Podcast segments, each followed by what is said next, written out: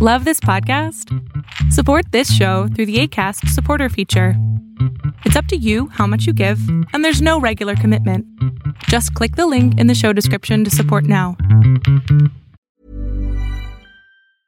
Cool fact a crocodile can't stick out its tongue. Also, you can get health insurance for a month or just under a year in some states. United Healthcare short term insurance plans, underwritten by Golden Rule Insurance Company, offer flexible, budget friendly coverage for you. Learn more at uh1.com. Millions of people have lost weight with personalized plans from Noom, like Evan, who can't stand salads and still lost 50 pounds. Salads, generally, for most people, are the easy button, right? For me, that wasn't an option. I never really was a salad guy. That's just not who I am. But Noom worked for me. Get your personalized plan today at Noom.com. Real Noom user compensated to provide their story. In four weeks, the typical Noom user can expect to lose one to two pounds per week. Individual results may vary.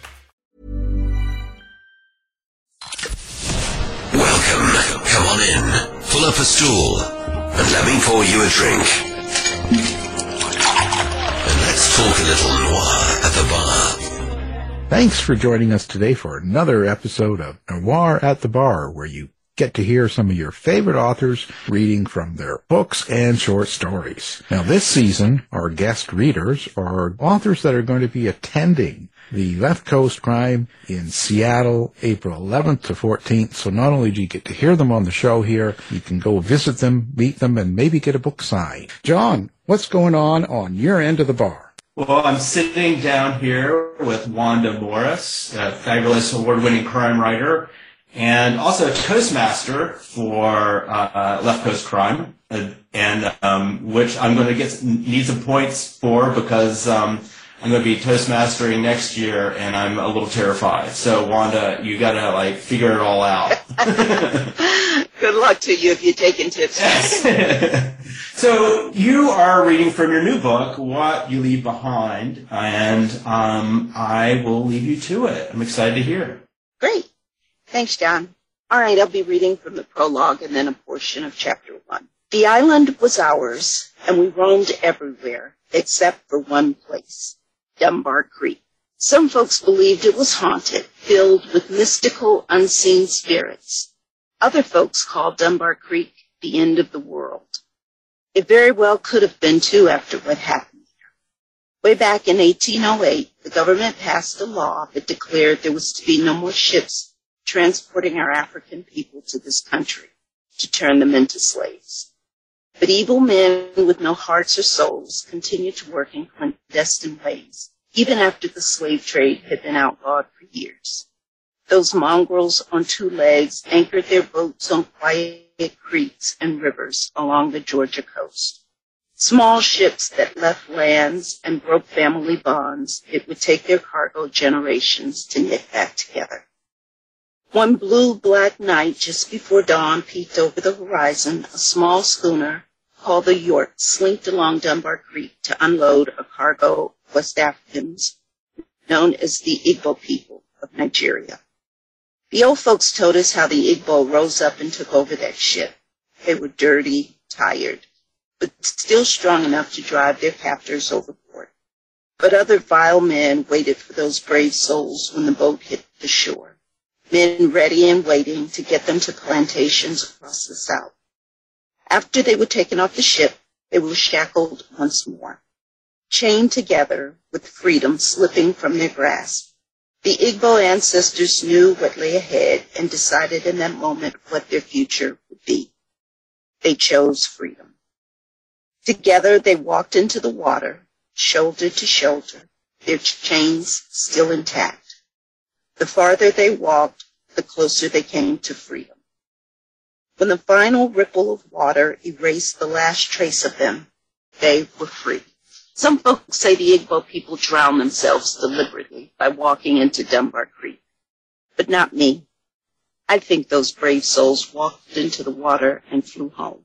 Imagine it. A person could be so disgusted with the thought of living in bondage that death seemed a better option.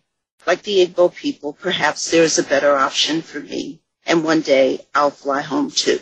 Chapter 1 Dead people don't talk to the living. It should have been like any other drive out to the island to hear her voice. Simply get in the car and ride and ride until the tears blurred my vision, making it impossible for me to see and forcing me to pull over to the side of the road. On really bad days, I drive for over an hour, sometimes winding up in a different city or town. Street signs and landmarks shifting in the periphery as I went chasing after someone I couldn't see or touch. Once I drove all the way to Savannah from Daddy's house in Brunswick, but I never once went to the cemetery where she was buried because to me, she wasn't in some dark hole in the ground. She was with me. I needed to believe that or else I would die too. Depending on the day, sometimes I go to a park to sit and listen to the brief voicemail she'd left on my phone. I only had a few because it was rare that I didn't pick up a call from her. Even if I was in a meeting, I picked up her calls. Now I relied on the soft fragments of brain tissue that conjured up memories and the deep well of despair in my heart to connect me to the woman I cherished more than anyone else in the world, Elizabeth Wood. Lippy to her family and friends, Ma to me. Her death had landed like a boxer's blow inside my chest, sweeping away my breath and bringing me to my knees. A year later, and I was still having a hard time navigating the indescribable grief because the person who usually helped me through any heartache I ever had was now the source of it. Shortly after she died, I swear I could still hear her voice, the cadence of it as she talked about some church gossip or giggled at some joke Daddy had told her. It was silly, I know, Maybe it was some sort of grieving mechanism to get me through. When you're a grown woman and you lose a parent, people expect you to power through the grief. You have a job, responsibilities, you're an adult. You're supposed to know that death is a part of life. And if you looked at me on the outside, I was all that. But on the inside, I was a broken mess. And as if losing mom wasn't enough, that imaginary boxer hit me with a one-two combo. Two months after Ma's death, Lance came home one night, quietly ate dinner with me, and then proceeded to tell me he was filing for divorce. He told me I wasn't the same since Ma's death. Who is after you lose someone you love? The truth of the matter is that Lance was exactly the same. Things I had stupidly tolerated before as a small ripple in our marriage, flirtatious interactions with restaurant wait staff, women we encountered in a store who were unusually comfortable with them, became a tsunami the sudden appearance of receipts for jewelry I didn't own and dinners at restaurants I'd never been to became ground zero for the ugly destruction of a marriage that had been a fragile structure from the start. Much of what happened between us I still hadn't told anyone, including Daddy. Perhaps that's the way life is. You don't just deal with one bad thing at a time. Life throws a stream of adversities at you with no break in between. Ma used to call it a season. A job loss follows a death in the family. A cancer diagnosis comes right before a car accident.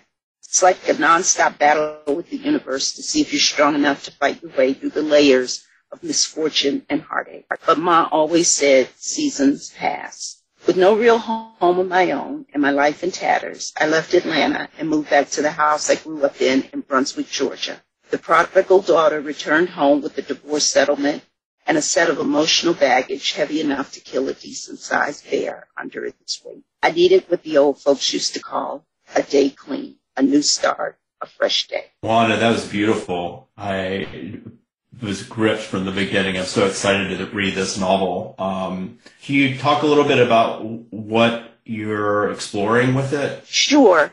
So Dina Wood is an attorney, and you obviously just heard um, how her life has fallen apart. So she returns home to Brunswick, Georgia, which is uh, along the coastal islands of Georgia. And uh, she goes out driving one day and stumbles upon a widower uh, who lives in a trailer on some oceanfront property. Uh, when he goes missing, she goes in search of what happened to the guy and what she uncovers is um, devastation among her community. Um, she uncovers a political scheme that takes away um, the land and property of poor and disenfranchised people under what is really a legal um, concept. It's called heirs property. And so if people die without a will or some designation of what happens to their property after they die, the property becomes, uh, or a share of it becomes inherited by everyone that they're related to. And all it takes is one person to sell their share, and then the land can be forced um, into a partition sale. And so a lot of really um, conniving real estate developers will go and break up families and force a, a partition sale. And that's how they get their hands on very expensive property. And so um, this book explores what that concept does to um, communities in rural areas. It happens in big cities, rural areas, um, all over. It happens to primarily black and brown people, of course, and then in rural Appalachian. That sounds fascinating. I'm I, I'm I've marked my calendar right. It's in mid June, June 18th, right? It's coming out. To have that date right. yeah, it comes out yeah, June 18th. And um, I'm really excited about this one. This one is really kind of personal too. It, it deals with grief and loss, but also hope and resilience among the community. Um, and so I hope people will, will dip in and, and partake because I think that there's um, not only kind of this whole exploration of what happens into communities, these communities, um, but also there's a lot of humor in the book um, as well. Thank you, Wanda. Al, so who is hanging down um, at your end of the bar? Well, th- actually, this next guy, you know, we've been doing this, like, this show's been on 12 years, and we do 200 shows a year, and I always like to keep independents coming on the show, you know, at least one or two a week. Uh, right through, and and it's because of writers like this next guy. Because every, you know, one or two of that year when you get the independents that actually write, that do an incredible job. They come out of nowhere and they just self-do it themselves. And he's also the winner of the 2023 Best Indie Book Award in Crime Thriller. So I'm pleased to have him, Michael Balter, and he's going to be reading from Chasing Money. Hello, Michael. Hi, Al. Thank you for having me. Uh, to tell you a little bit about the book before I start to read, it's um, it's a crime thriller, as you said. It's basically about two business partners who are with a uh, with a struggling startup, and they have a third partner, um, and they probably should have vetted this partner a little bit better.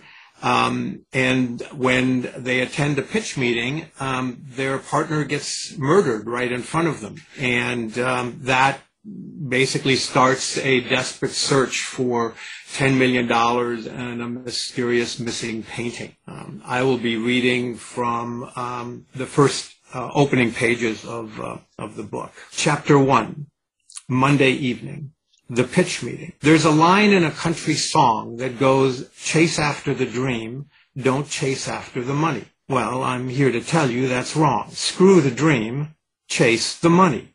Always chase the money. It's what Bo Bishop and I have been doing in one form or another for several years now. Raising capital, building runway, stalking angels, bootstrapping are all the same thing. Convincing someone kind, generous, greedy, or stupid to fund your ambition to become rich. The trick here is not to find someone with money, but rather to find someone with throwaway money or someone who wants to make throwaway money, also called an angel investor. Raising capital is a trial for every entrepreneur. There are outliers who manage to bag investor money as if it were a pizza delivery because they have the genius, the credentials, or the connections to underwrite their venture. For most of us, however, it's an endless soul-destroying process of begging the privilege to keep the doors open while the world works hard to keep them shut.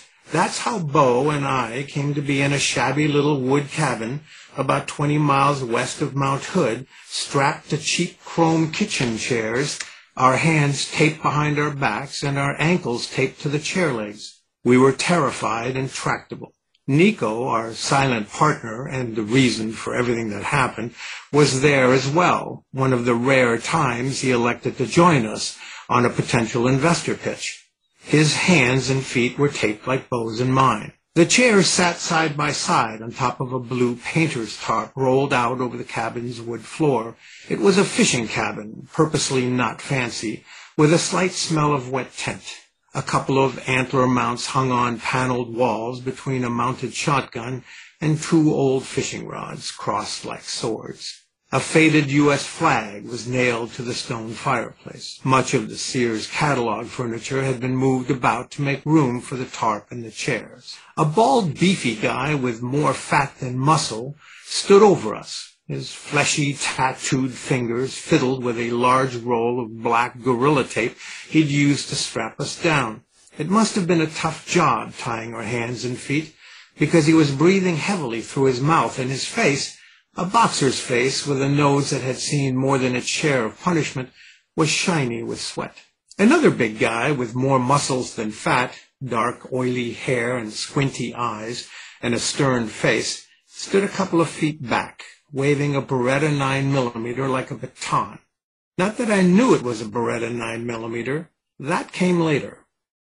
Jesus Christ, Nico cried for the third time after the fat guy finished taping him to the chair. In response to Nico, the guy holding the Beretta barked back in a thick Irish brogue, shut up. And then, one more word and this baby goes off in the mouth that speaks. He shipped the 9 millimeter in case we didn't understand what this baby referenced. He took a giant step back as he spoke, moving past what I guessed he calculated was the periphery of any potential blood spatter. I couldn't take my eyes off of him. Or the gun. We were in serious trouble, and none of us knew why. This disconnect, the, the complete detachment of the why from the what, caused our panic. Tied to that chair, I fixated on breathing evenly and squeezing my bladder. Oddly, at that moment, the possibility of being shot by a stranger in a dingy cabin for an unknown reason carried a lower priority with me than the embarrassment of possibly pissing myself. We tumbled into the mess by driving to Rhododendron, a touristy village located halfway up Mount Hood. We'd been led to believe we would meet with an interested in venture capitalist from out of town. On our first and only phone call, the investor told me he was renting a cabin for the week and was looking to get some quick business done between trout fishing excursions. Bo and I figured he was a small fund manager looking for a way to write off the expense of a fly fishing trip to Oregon. He'd been cryptic on the phone, but that was not unusual for private equity guys who get tagged regularly by scroungers like us looking for money. The wood floor creaked as the fat guy shifted his weight and stretched out his right knee. Then, blessedly, the screen door behind us opened and slammed shut, breaking the silence with the same loud clap made by screen doors in cabins everywhere. Another guy, slim but sturdy, walked in and stood in front of us. He leaned slightly forward like he was battling a headwind. His appearance rattled me even further. His face was too immature for the rest of him. He looked like a teenager trying on his father's clothes. Black cashmere sports jacket, faded clean jeans, crisp white shirt, big watch, nice shoes. He looked exactly like someone we expected to meet expected to pitch our investor deck to, but much younger, and we wouldn't be bound to chairs. He scanned us with dark, dead eyes and a chilling calm like he was examining a fast food menu. I couldn't look at him directly. His mannequin-like face oozed malice, so instead I focused on the resolute Irishman with the Beretta, watching it swing ever so slightly.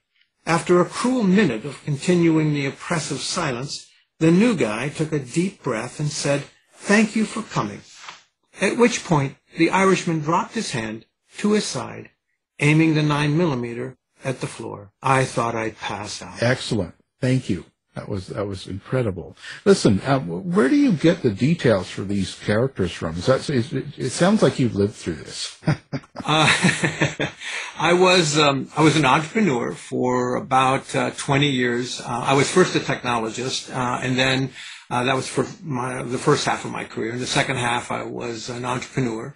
Um, so I've raised capital and and a lot of the characters in the book are based on um, either people that I not people that I, I have known or met or uh, heard about. Um, so I, I, tend to base my characters on um, on real folks as much as possible. Ooh. Hopefully they don't have your phone number. No. no just yeah, I, I fictionalize them enough.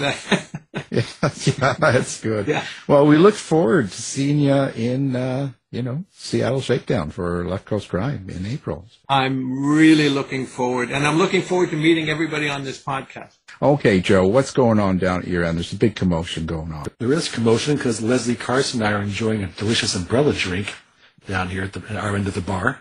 And because she's going to be reading from Molten Death, which is an Orchid Isle mystery coming out um, in April of this year. And I've read the synopsis and I'm really looking forward to hearing a part of this book. So take it over, Leslie. Well, thanks so much. Uh, it's great. Thank you for inviting me to read today with all these fabulous authors. It's terrific. So yes, Molten Death is what I'm going to be reading from near the near the beginning of it, and um, I'll give you just a bit of a background, which is that Valerie is the protagonist, and Valerie and her wife Kristen are on the Big Island of Hawaii, where I live half time, and uh, on vacation and they're staying with Kristen's surfer buddy Isaac, who has agreed to take the two women out to hike out to see the uh, active lava flow. Isaac negotiated a series of boulders and pits along the route and pulled up next to a dark-colored pickup truck. About 50 feet ahead, the road came to an abrupt end, having been engulfed by a thick ooze of hardened black rock. Valerie climbed out of Isaac's Subaru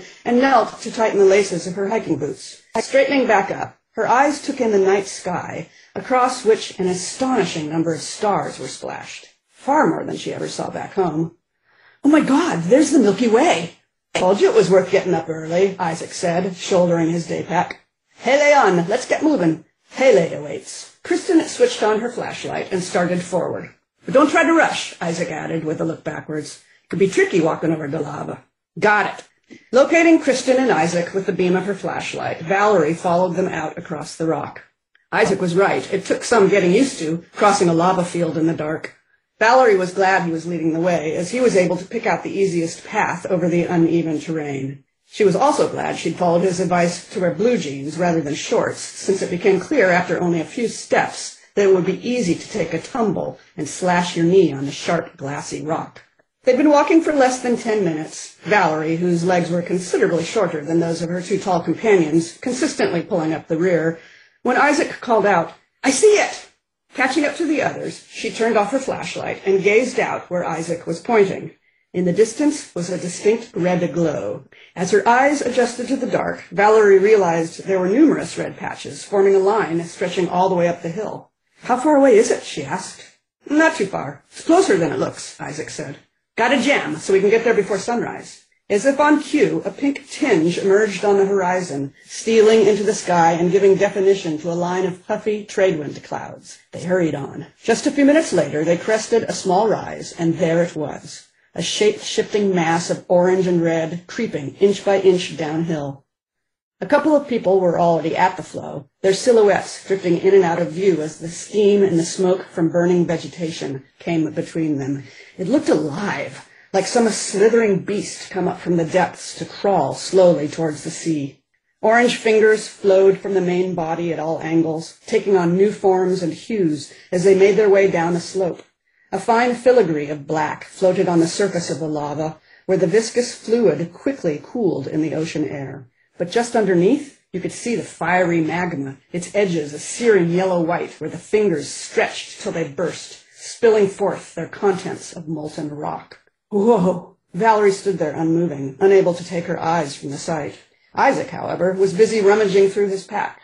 He pulled out three small bananas and offered them around. Uh, thanks. Valerie managed to stop gawking long enough to take one from him. It's a sort of a tradition, he said, as they peeled their fruit. I always eat a banana when I get to the flow, and then toss the skin out and watch it burn. It's not disrespectful? Valerie asked. I mean, I read that folks sometimes leave bottles of gin as offerings to Pele, but banana peels? Isaac took a last bite and hurled the yellow skin onto a pool of lava that had broken out from the main flow. Everyone can use a little more potassium in their diet, he replied, even if you're a goddess. Valerie and Kristen followed suit. Valerie expected the peels to sink, but instead they simply sat there, floating on top of the red-black flow. After a few minutes, they finally caught fire, and then were quickly gone. Well, I'm going to head uphill a bit and get some shots back this way before that amazing backdrop disappears, Isaac said, peering down to check the settings on his Nikon camera in the dim light. Valerie turned around and saw what he meant. A crescent moon hung low in the now purple sky, with a single planet burning brightly above. She could just make out the thin line of the ocean, edged in the foreground by jagged black rock. Kristen pulled her phone from her pocket and tagged along after Isaac, but Valerie stayed put. She wanted to simply sit down and watch the show. It was mesmerizing, the way the lava beast spread its limbs in its non-stop march downhill, and how it continually morphed into crazy shapes a heart breaking slowly in two, a woman's face with long streaming hair, a winged dragon. The flow came nearer, and she felt the force of its heat, as if the doors to a massive oven had opened wide. Standing back up to step back, she wandered downflow, watching a small finger dribble into a crevice and quickly fill it in. Tiny ferns had sprung up in a few of the cracks nearby. Resilient little plants, doomed though they were. Looking out toward the sea, Valerie saw that the sun was now above the horizon. The low-lying clouds had turned orange and gray, and the sky was a pale blue. She faced back uphill, but could see no sign of Kristen or Isaac. Nice. To be alone, with only the sound of the wind and the crackle of rock being blanketed by the newest land on the planet. She continued on, skirting the edge of the flow. Now that the sun was up, she could tell that there were two different kinds of cooled lava rock. A twisty, ropey-looking kind and a more pillowy, smooth variety and she could see that while the older flows were a dull gray, the brand new rock was a shiny black, sparkling in the sunlight. Her eye was caught by a color that didn't belong, a flash of fluorescent green at the very edge of the flow. Curious, she walked over and saw that it was a shoe. No, more like a workman's boot with bright green laces. Now how could someone leave their boots here, she wondered. You'd never be able to hike back over the lava field without your shoes on.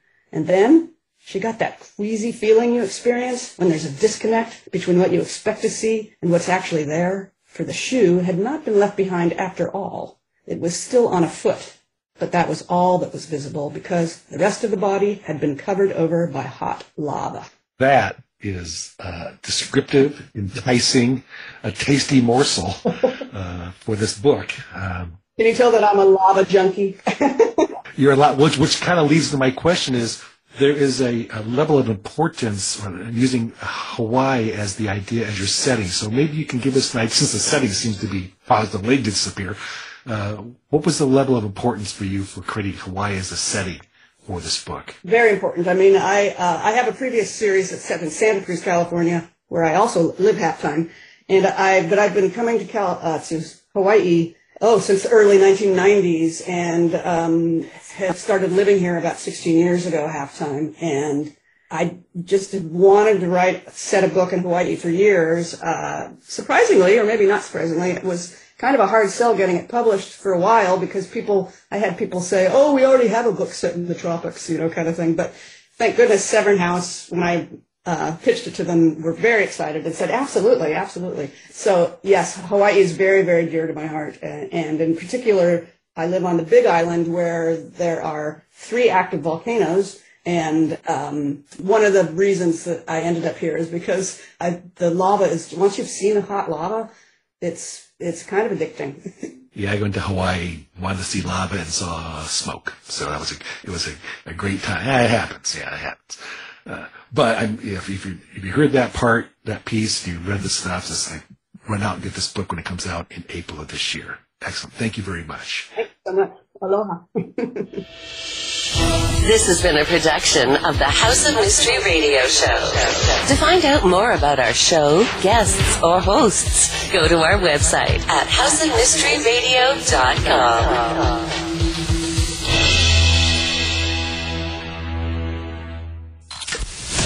Welcome, come on in. Pull up a stool. And let me pour you a drink. A little at the bar. Thanks for joining us today for another episode of Noir at the Bar, where you get to hear some of your favorite authors reading from their books and short stories. Now this season, our guest readers are authors that are going to be attending the Left Coast Crime in Seattle, April 11th to 14th. So not only do you get to hear them on the show here, you can go visit them, meet them, and maybe get a book signed. John, what's going on on your end of the bar? Gary Phillips and I are down here at end of the bar trying to get the bartender's attention for a drink. Um, we're very thirsty. Um, but in the meantime, Gary is going to read from his short story collection, The Unvarnished. And Gary, I believe you're reading uh, Demon of the Track. Is that correct? Yes, I'm going to read the opening uh, uh, pages to uh, Demon of the Track, John. Demon of the Track. Adam Deacon Coles tapped the brakes and swung his 41 Willys coupe to the right, his high beams illuminating the edge and the drop-off. The green Mercury with a supercharger scoop sticking out of the hood brushed against the left side of his car. He didn't care about the body. It was full of dents. And the fenders and passenger door were mismatched colors obtained from the salvage yard. But he didn't want the Merc knocking him over the edge of the rise as he took the turn. The Mercury was on the inside of the curve, plumes of dirt and loose rocks clouding behind both cars as they sped, their rear ends bumping once, twice together, then apart again. Each car had big bore engines in them that were not stock. Their mechanic drivers had cut and welded and pounded to fit them into their respective vehicles. The roar of those engines filled the calves of each car as their owners sought dominance. The race crowd hooped and hollered. Even when we're on a budget, we still deserve nice things. Quince is a place to scoop up stunning high-end goods for 50 to 80% less than similar brands. They have buttery soft cashmere sweaters starting at $50, luxurious Italian leather bags, and so much more. Plus, Quince only works with factories that use safe, ethical, and responsible manufacturing. Get the high-end goods you'll love without the high price tag with Quince. Go to quince.com/style for free shipping and 365-day returns.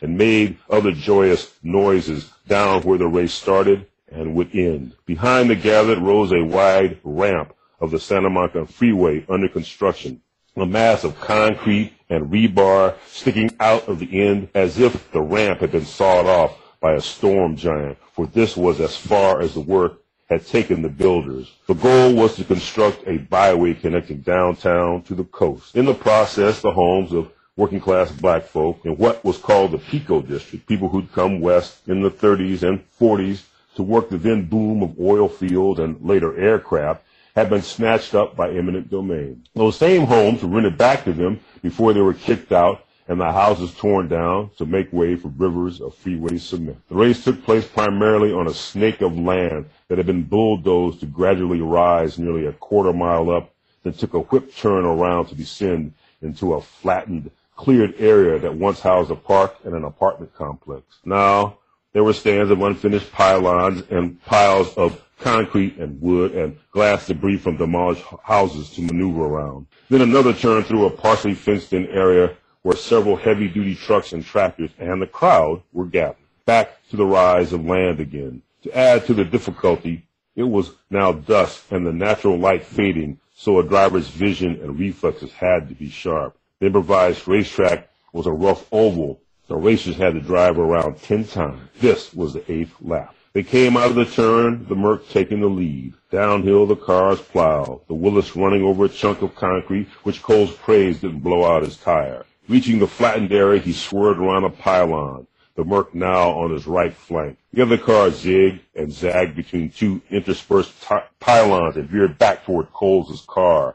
Traveling at more than 90 miles an hour, both were honing in on another pylon, dead center, piled concrete on either side of the two vehicles. Coles went left and the other car gobbled distance opposite. But the worst hit a sizable rut in the earth and would have snapped the front axle in half given the speed they were traveling. Cole smiled ruefully. Fortunately, he installed hydraulics taken from a junk World War II airplane wing in the front leaf springs connected to the straight axle. Those helped absorb the impact.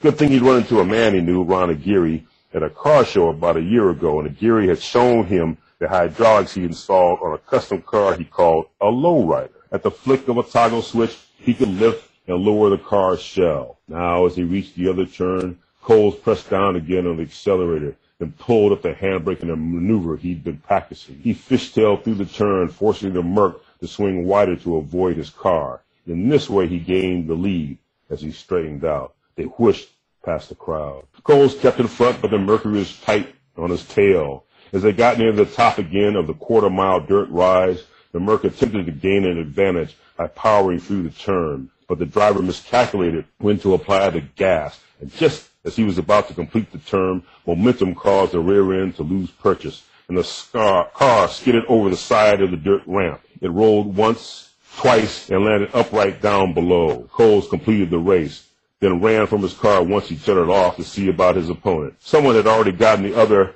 driver free from his wrecked vehicle. Fortunately, both cars had roll bars installed in the interior. You okay, Sack? Coles asked William Sakamoto. The other driver's face was cut and bruised.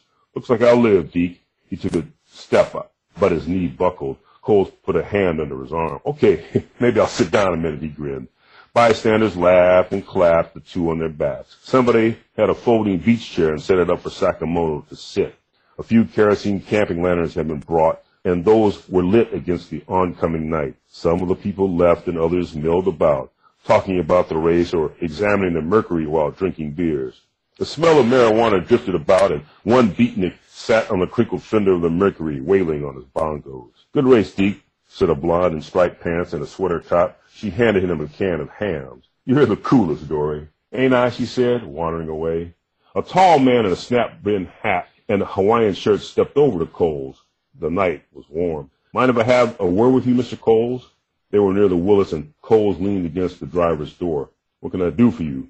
Coles was in rolled-up sleeves, tan chinos, and worn heavy work boots. His hair was close-cropped, and a scar ran part of the length of his jawline. My name is Fred Warrens. He was in his late forties, brown hair long at the nape of his neck and with hazel eyes.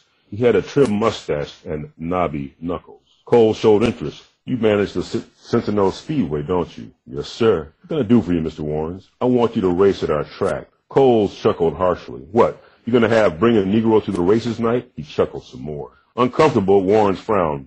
That's a crude way of putting it, Mr. Coles, but would we would like to offer you a featured spot. I know something of your record. Fighter pilot in Korea, flying Mustangs and then the F-80 jets, over 75 missions and 10 confirmed kills in air combat.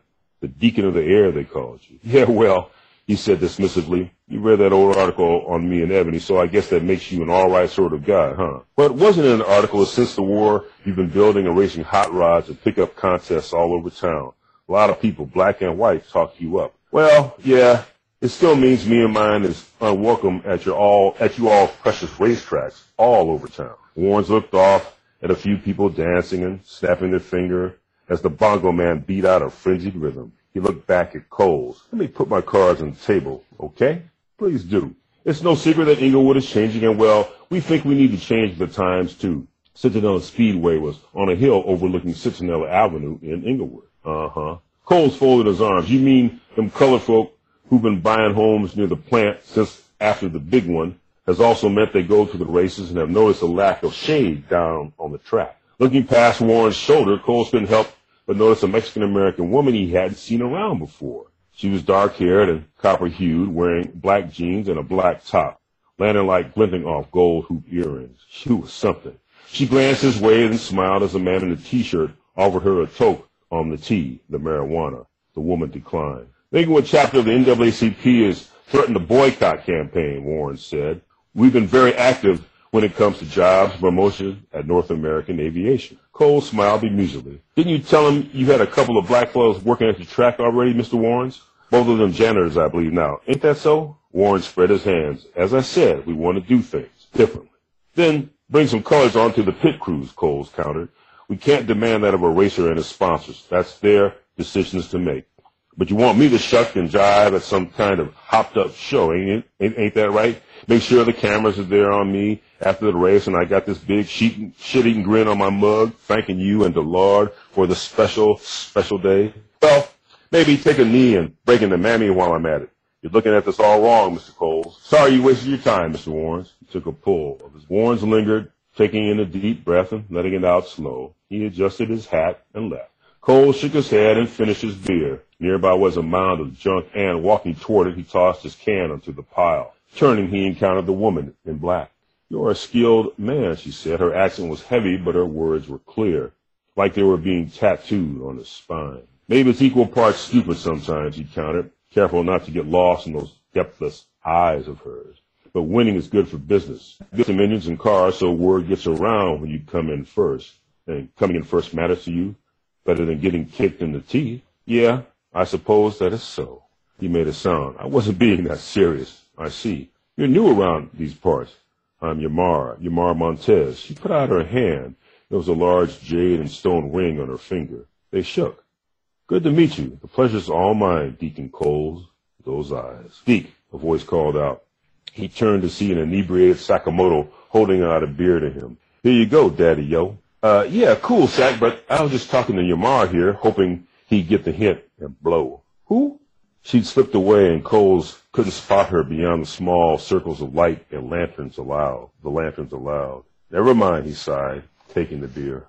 His friend grinned, bobbing his head to the bongo beat. Thanks, Gary. That was amazing. Thank you. This time I got Gerald Elias, and uh, he's got a new book coming out in May called Old Murder on Vacation. So welcome, Gerald, and tell us about what you're going to read. Well, great to be back. Murder on Vacation is a baker's dozen collection of short crime fiction. Uh, each story features the protagonist, Maury Gross, who is an NYPD retired police chief.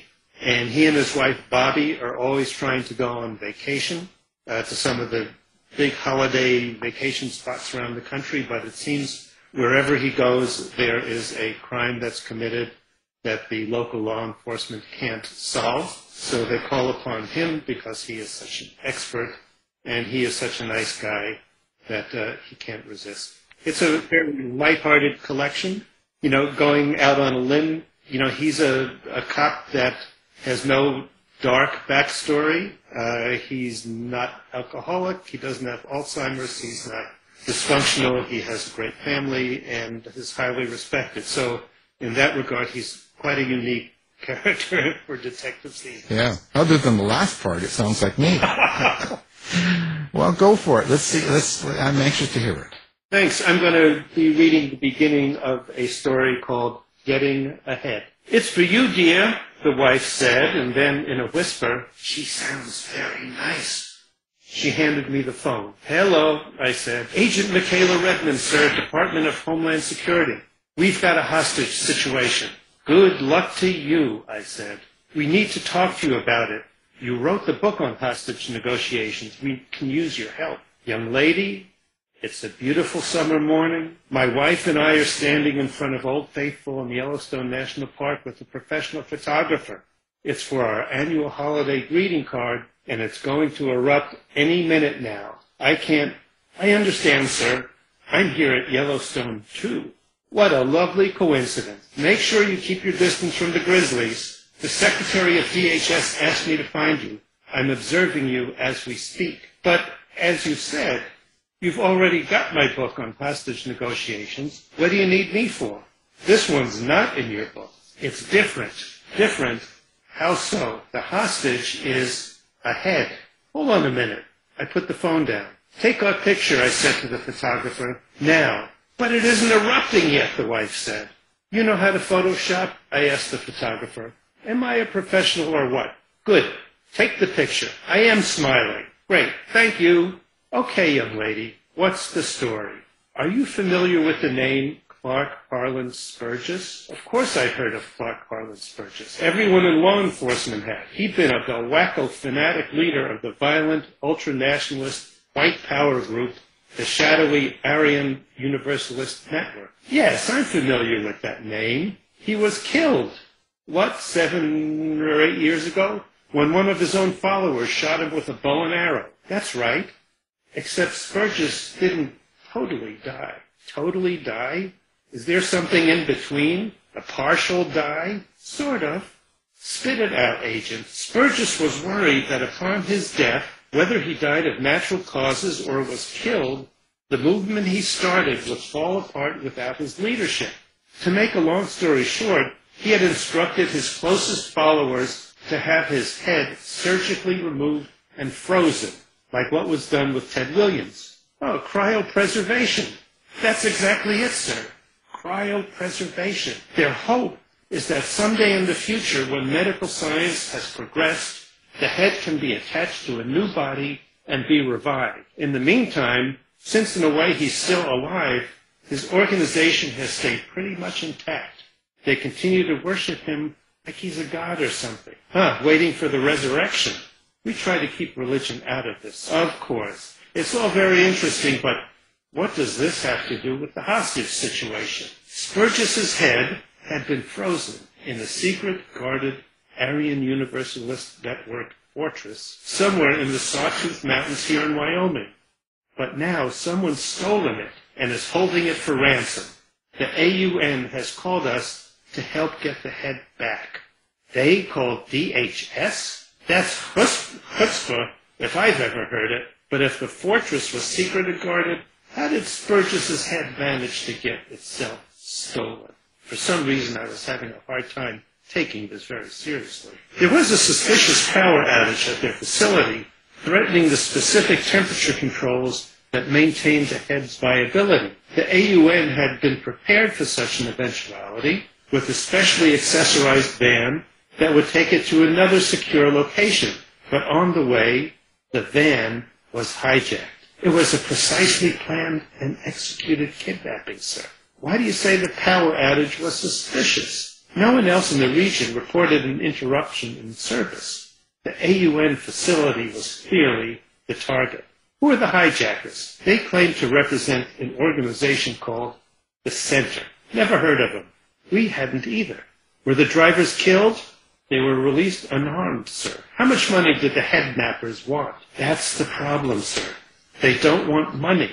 Their demand to the AUN is if they don't disband and turn over all their weapons to the government by midnight, they'll defrost the head. Sounds like a win-win to me, I said. We try to keep politics out of this, sir. The problem is AUN issued a counter threat. Not your typical hostage negotiating tactic, but go ahead, tell me their counter threat. If Sturgis's head is not returned fully frozen and viable, AUN said they will commence an armed uprising in every state capital with the goal of overturning our form of government. Ah! Sorry if I've upset you, sir. It's not that. Old Faithful just erupted. I'm soaking wet. Sorry, sir. Never mind. What is it you want me to do? We want you to take the lead in the negotiations, sir. Are you kidding? Look, first of all, I'm retired. Second, I'm on vacation. Third, and this is the clincher, as NYPD police chief, I had to deal with terrorism on a daily basis, and the AUN was the worst of the worst. Their racist hate speech and anti-American manifestos were just on this side of First Amendment protection, but the meat of their organization, the location of their cells, their contacts, their weaponry, their actual game plans, were so deeply encrypted that we couldn't pin anything on them. The subway bombings, the cop shootings, the churches, synagogue torchings, they're dyed-in-the-wool domestic terrorists. And now you're asking me to go play nice with them and get their leader's head back so they can continue to be a threat to civilization? Yes, sir, because there's no option. In this situation, better to have them threatening violence than committing it. That's what we thought. That got my attention, and she had a point. Well, Agent Redmond, considering the possible repercussions of this predicament, if I were to say yes to doing this, I'd need to be certain that Homeland Security has my back before I meet with these people. Done that, sir. We're all ready.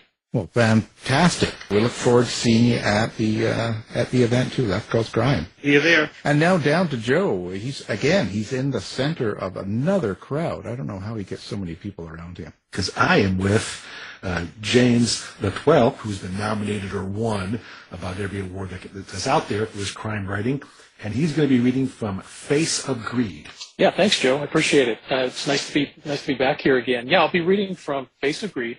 It's the uh, first novel in a new series uh, featuring Detective Emily Hunter, and uh, I'm just going to read a, a, a, little taste from the first chapter to kind of give you a little bit of what Emily's about and what she's facing and what she's up against, uh, even before the investigation really starts. So we'll we'll start with her story here. Chapter one. Emily Hunter learned to be wary of open doorways when she rolled up to a call. In the five years of her assignment at the Detective Bureau of the Sacramento Police Department, she knew bad things often lurked in the dark behind partially open doors. When it was the front door of your own home at seven in the evening, the anxiety bit deep. She crept close, listening for anything or anyone who didn't belong. Her hand tapped the grip on the Glock on her hip as she climbed the stairs. The lights were on. The television blared an infomercial for a product promising the end of dry skin. Mom? Emily had moved her mother in with her four months ago after the 70-year-old retired teacher suffered a series of memory lapses and household accidents. The advancing scourge of dementia at Connie Hunter was unable to live a safe, independent life in her own home. Mom, are you there? Sheila. Emily called out for the caregiver she'd hired to stay with her mother while Emily worked long hours as a detective. When no response came from within, Emily's subconscious went to a very dark place. She'd investigated a series of home invasions in the city where gangbangers targeted the homes of elderly people to terrorize and loot money and prescription drugs from the weak and the powerless. The front door hadn't been kicked in. There was no sign of a forced entry. Emily entered and scanned the living room. Except for the missing mother and caregiver, the home appeared normal. She turned off the television set and heard the kitchen faucet running. A quick look into her remodeled kitchen found the water running over a sink full of dishes, but no one there. She shut the water off and spotted, spotted Connie's GPS-enabled pendant on the kitchen counter. She held the tracker in her hand. Then Emily heard the front door slam, followed by the metallic click of the deadbolt. She heard the voices before stepping into the living room. Sheila had draped a comforter from the sofa over Connie's frail shoulders. Her mother was wearing a light house coat and a pair of fuzzy pink slippers. She shivered as Sheila rubbed her arms, warming her. What happened? Where were you? Emily asked. I found her wandering down the street near the park, Sheila said. Connie looked small and fragile in the house coat, one too thin for the cold spring air. Mom, what were you thinking? It was time to go, Connie said with a shiver in her voice. Go? Go where? Home. Emily bit her lip. It wasn't the first time her mother mentioned going home or the need to do something somewhere else. Sundowner syndrome, the doctors called it. A little gift that came with dementia, confusion, a sudden surge of anxiety, and a feeling that she was lost. And in a way she was. Mom, this is home now, Emily said. I swear I turned her back, my back on her for a second while I was finishing up the dinner dishes and she slipped out. She hasn't pulled that one before. What happened? She seemed a little more confused than usual, but I couldn't tell me why. I was, she was watching her shows, and then she just walked out. I can't be responsible for her wandering off. You might want to think about moving her into a facility. I'm not putting mom in a home. Emily draped the GPS locket around her mother's neck. Why weren't you wearing this? It's not mine. Yes, it is. Remember, we talked about it. Connie didn't respond, but the look behind her eyes was one of confusion and uncertainty.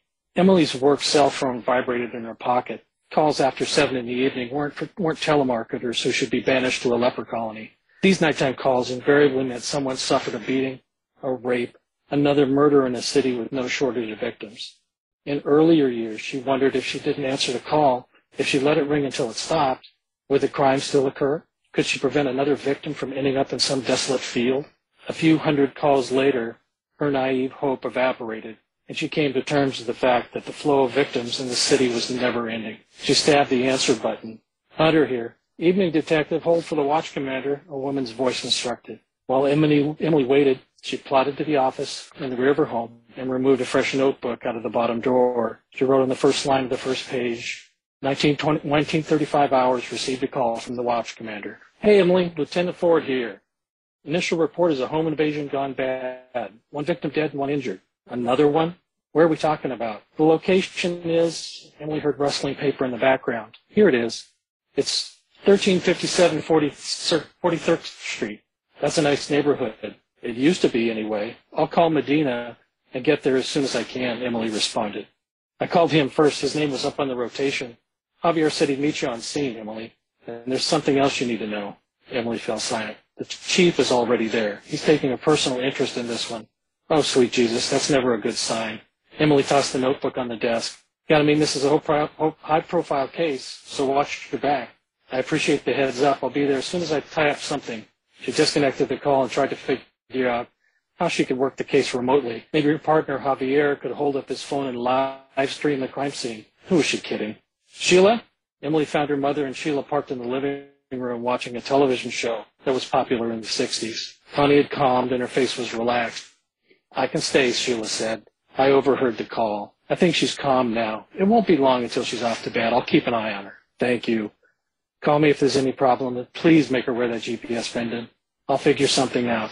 As Emily changed into a fresh blouse, the thought of the chief wandering the crime scene kept surfacing. What drew the top cop out to a crime scene after dark wasn't going to bode well for the assigned detectives.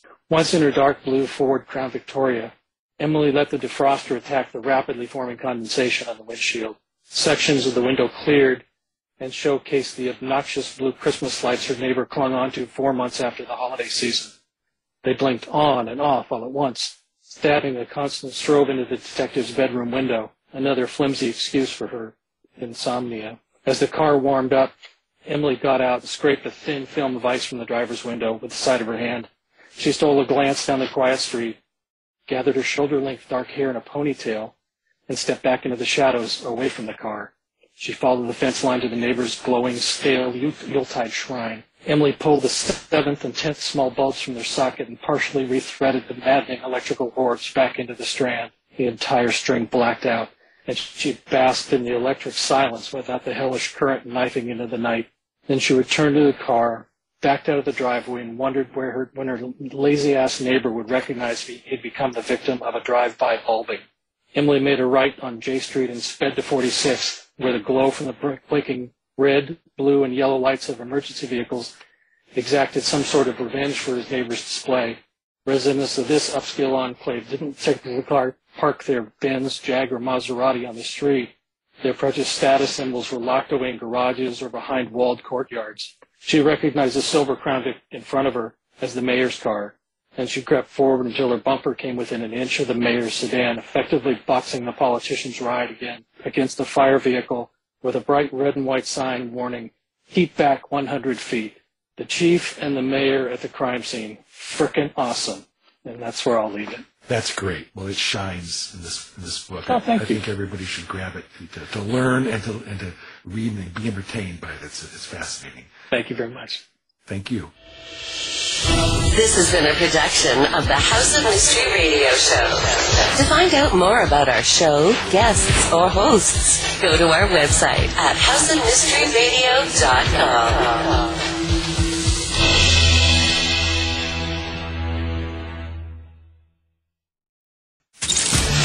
You've been listening to the House of Mystery radio show. To find out more about our guests, hosts, or shows, go to www.houseofmystery.com. Show's over for now. Was it as good for you as it was for me? Well, good night. This has been a production of Something Weird Media. I'll be back.